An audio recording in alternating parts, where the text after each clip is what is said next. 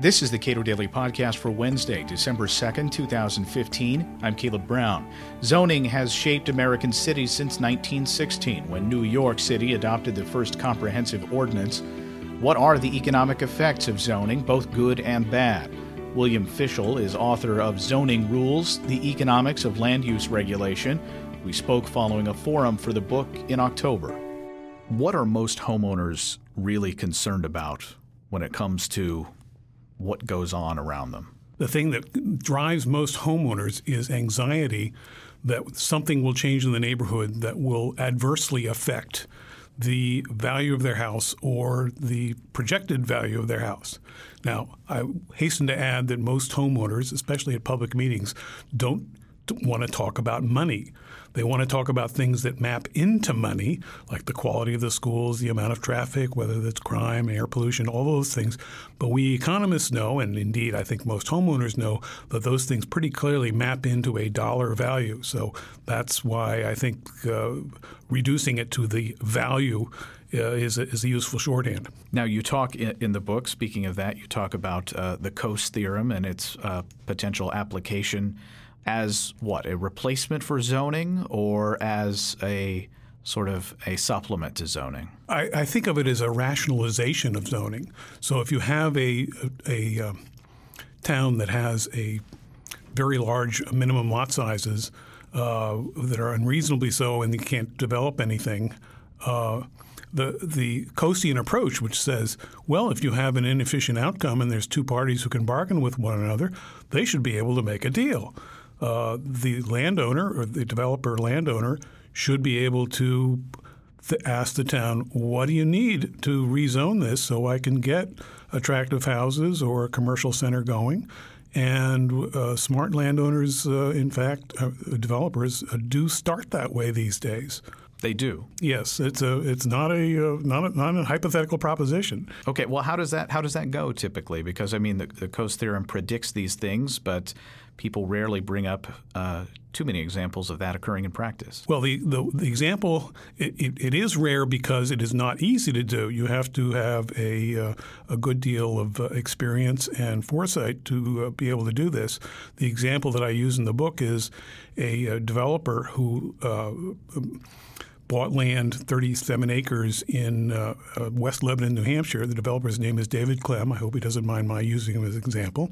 Um, and and David was a very experienced developer, and he wanted to develop an office park for a high tech uh, mixed use uh, office park where there would be firms, uh, kind of like the ones in uh, in downtown Boston and uh, Cambridge, which he he had developed, and uh, some commercial development and some residential development. So he went around. It, it's it's a 37 acre tract, but it's bordered on two sides by some existing houses.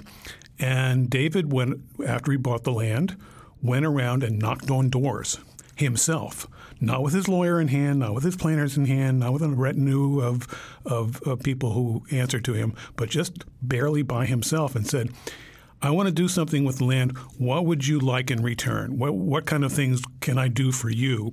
Uh, because I need your help to get this through. It turned out what they really wanted was the land bordered on the Connecticut River. The people in the neighborhood wanted access to the Connecticut River. It's a beautiful site, but it was over private land, undeveloped. They really couldn't uh, go down and and uh, uh, boat, boat or picnic by the river. And so he said, "I'll give it to you." Uh, in fact, I'll give it to you uh, uh, in perpetuity. I'll, I'll uh, dedicate the land to a, a conservation easement. Uh, I'll even have you participate. And he got them all on their side. And his zoning just sailed through. All right. I mean, that's, that sounds like a, a happy example. You described uh, the Coase theorem as a rationalization for zoning, but wouldn't some certain kinds of zoning actually prohibit that kind of transaction from taking place? Well, many aspects of zoning laws do stand in the way. A lot of zoning proposes that zoning be based on a comprehensive plan. Now, I think comprehensive plan, all that really means is you're, you're, zoning the whole community for something or other. But planners think that they should be able to foresee what these developments are, uh, and that uh, folks like David Clem should go on the land that they zoned industrial or mixed use or commercial and not uh, just pick a pretty piece of land on the Connecticut River.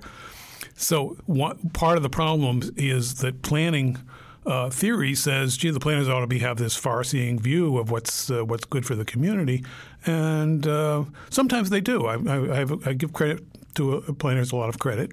Um, but a lot of times things change, uh, technologies change, and uh, the preferences of the community are not well known, and so you need to have some kind of change. And so, so planning and zoning sometimes stand in the way of change um, in ways that uh, that you have to work around.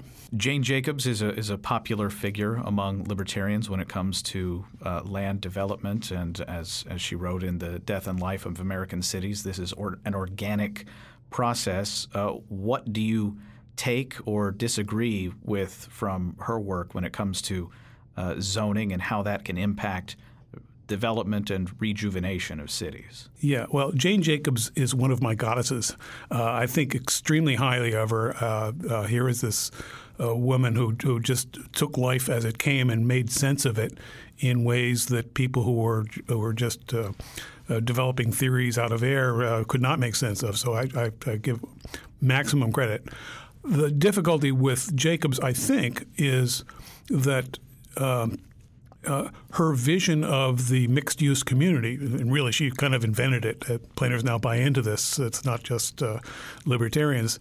Um, her vision was was, was a fairly low rise community, uh, not an intensive land use community, and so so uh, I think her work kind of biased against uh, larger cities redevelopment, which in some some instances looks like it's destroying communities, but is really just creating other communities. A little harder to do. So in so, her so in her view, car beats elevator, and that's and you you say that that doesn't understand how cities currently develop? Yeah, well, I mean, she, I think she liked walking cities. It wasn't its feet beat elevator, but sometimes, yeah, the elevator's got to win. It gets tiresome after a, a few floors. Matt Yglesias brought up uh, something that I think gets short shrift uh, for the broad public, but is certainly of interest to economists, and that is zoning as an impediment to the location decisions of, of firms and of people who might uh, be working at those firms. Yeah, um, I, am glad he brought that up. When I wrote the original book back in 1985, uh, Economics of Zoning Laws, I viewed zoning as a metropolitan issue. That is, the suburbs were keeping the low income people inside and they were causing sprawl outside. But I didn't think of it as beyond a particular, you know, let Pittsburgh be Pittsburgh, let Portland be Portland was my story. Um, uh, and and since then, uh, particularly the work that uh, Eddie Glaeser has done at Harvard and and two uh, uh, people who have worked closely with them, um, um, Peter Ganong and and um, Danny Shoag, um, have have pointed out that this actually has national implications. Uh, that it isn't just uh, Silicon Valley or funny places in Sunnyvale or or uh, uh, or Arlington, Mass. that are that are doing crazy things. The collective effect of this is actually ha- affects national migration, and affecting national migration from people from for poor people, for middle income people, for any people who want to move from low productivity areas, from people's where, where they have a, not much of a job, uh, to places where there are opportunities, where businesses are uh, expanding, where the knowledge industry is really taking off. Uh, that's extremely important in American history. I mean, I, I think one way I take it of it is that we don't have great national education K 12 education. We make up for it by allowing people to move the, the square pegs to move to the square holes uh, pretty easily, and and and and then you know learn by doing uh, or, or learn by college education. Um, so, so retarding that process is really quite bad for the American economy. I think, in some sense, uh, uh, this is what a lot of the urban economists have been uh, have, have, been pointing out to, and I'm glad Matt, Matt brought that up. Uh, the case of Buchanan. Uh, in Louisville, Kentucky. Yeah, Buchanan v. Warley. Back this this was, you know, I, am from Louisville, and that's a, that's sort of a, an unpleasant chapter in Louisville's history. These were racial uh, restrictions on buying and selling homes. But there are many legitimate reasons why people would want to make restrictions on uh, communities? Yeah, uh, Buchanan v. Warley was a pre-zoning case.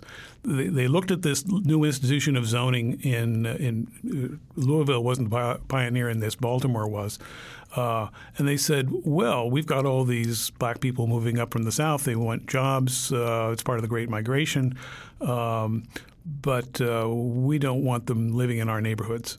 And so their way of proposing to do to restrict this was to declare neighborhoods either white or black, predominantly white or predominantly black. And if you were predominantly one or the other, basically you had to become, you had to sell property. You didn't actually have to sell, but when you sold your property, you could only sell to black people if you were in a black neighborhood or white people if you're in a white neighborhood. So this was a, an early abuse of zoning to the great credit of the U.S. Supreme Court, they struck it down, tooth, root and branch, unanimously.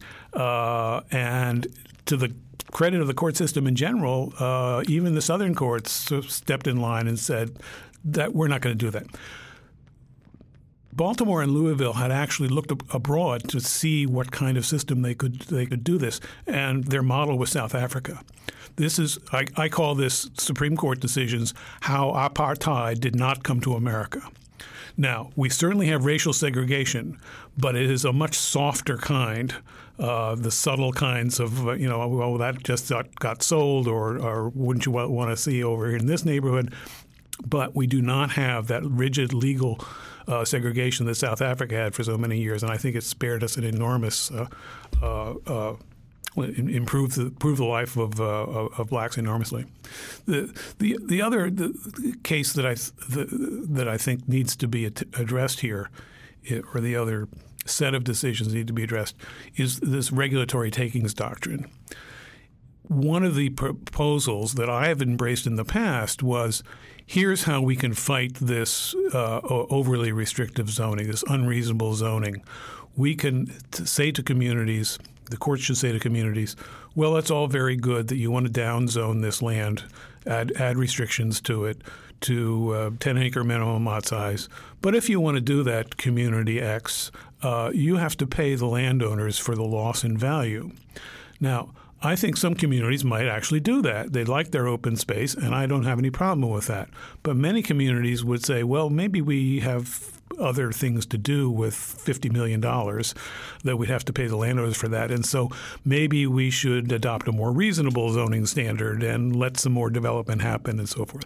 So that's the uh, regulatory takings approach where the court takes the lead and says, uh, "Don't don't treat your landowners unfairly like this," because basically the landowners who are being downzoned here are being held to a standard of providing open space that previous developers and landowners weren't. Uh, uh, and so, so there's a matter of fairness and, and I think efficiency. The difficulty with that is there's no bottom to that bottom. that is, once you decide that you can have large scale compensation for regulatory takings, everybody has his hand out. It is just a, a nonstop story. Some people think that's okay. Uh, my friend Richard Epstein thinks mostly that's okay.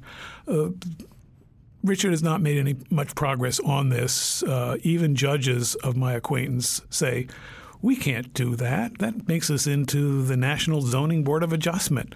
We got other things we got to do uh, with our time, and so uh, it's it's really a standard which is uh, I call a wonderful blackboard standard. You're sitting, standing there, lecturing a class on a blackboard, and you say, "Well, they do benefits here and costs there, and they come to an equilibrium." Um, uh, courts just find this entirely unmanageable. If I understand you correctly, then torts probably not a very good replacement for much of zoning? No, I don't think so. Uh, zoning pretty much replaced the tort of nuisance. I mean, it's still out there, but nobody invokes it. The mortgage interest deduction is a popular piece of, uh, as many libertarians like to say, uh, uh welfare for the middle class. Yeah, right. And uh, then a lot of utilities run lines way out into communities at subsidized rates. And mostly because they were they're required to do that by the state government. They're required to do it. So, um, how do those impact housing decisions among Americans? Well, m- my view is that they probably, my and I think I agree with most economists in this, that this somewhat distorts the allocation of of capital. Uh, we have too much capital in in housing because housing is this this seemingly free lunch for for, for homeowners, uh, and and not enough in other industrial capital. That that's that's the uh, that that's the overall view of this of of the mortgage deduction. I, I, deal with this in the book in a gingerly way. I first point out that in the ideal world, you would allow the mortgage deduction and deduction for maintenance and and and and, and property taxes and depreciation for homeowners, same as same as commercial developers get properly. But commercial developers pay tax on their total income. If you made homeowners pay tax on the income they pay themselves uh, for uh, living in their houses, all would be right with the world as far as uh, uh, uh as, uh, allocation of capital is concerned. My secondary view about this, and, and I think I'm, I'm one of the few who's, who's noticed this, is that this over allocation towards homeownership causes people to be too anxious about anything that affects its value. Now, you ought to be somewhat anxious about, you know, a, a, the glue factory moving in next door, even though the glue factory developer says, "Oh, I'm, I'm really the best on the planet. I'll, it won't smell at all." You should be somewhat skeptical of that. But when somebody wants to build a an apartment house uh, ten blocks away, and you say, "No, no, there might be more crime or something like that," um, I think that a lot of that comes back to the fact that people just have too much of their assets in housing.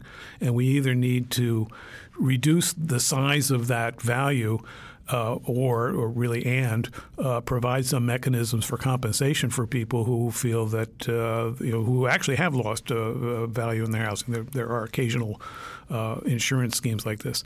Both of these are a little bit pie in the sky, I have to admit. Now we should be clear: the mortgage interest deduction is a subsidy to people who owe money on their houses, not necessarily people who might pay cash uh, for a home. Yeah, I, would point out though that, uh, and I'll, I'll, point out personally, I no longer have a mortgage on my house. Uh, my my my wife insisted we pay it off, you know, just in case she, you know, has, has to live there by herself. Um, I'm really healthy though, um, but I no longer have a mortgage. I nonetheless still receive an enormous subsidy because if I had to rent my house to myself if my neighbor and I changed places and we each rented houses, my house would rent for, let, let's say, $40,000 a year or something like that. I would have to pay income tax on that rental value. I don't because it's I'm basically moving the, pot, the, money from one pocket to the other, not past the tax man. So I'm getting an enormous subsidy. Even this, this I mean, I would be getting still an additional subsidy if I had a mortgage.